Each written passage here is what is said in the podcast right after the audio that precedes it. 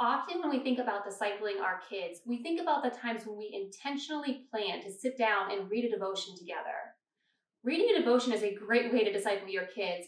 However, we also want to encourage you this month that discipleship happens in everyday moments and not just during family devotions. God commands us in the book of Deuteronomy to teach our kids about Him when we are sitting, walking, lying down, and rising. In short, we are to point our kids to Jesus at all times. One of my favorite moments to disciple my kids is at the table.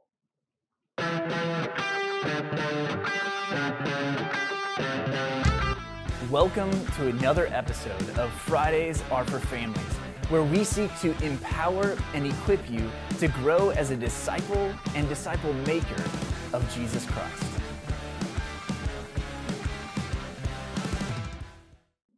I love using the time we are gathered around the table to connect with my kids and point them to Jesus. Often this time is loud and messy. I have four kids who are still younger, so there is nothing fancy about what happens at the dinner table. But I do try to use this time wisely.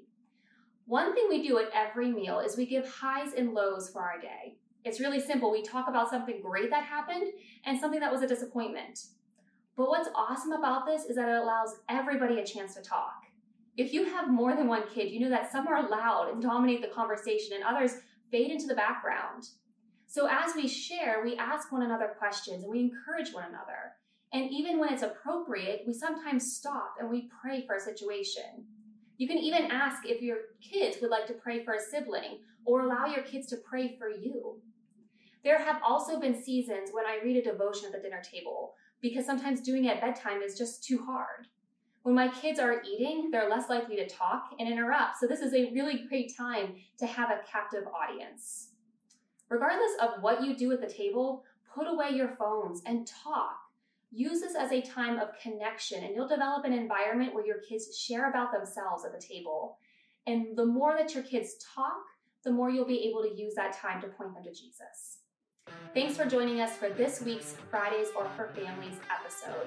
If you have any specific requests for information that you would like to hear about, we invite you to share them with us either by commenting on this video on YouTube or Facebook or email us at family at lifeatpathway.com. See you next week.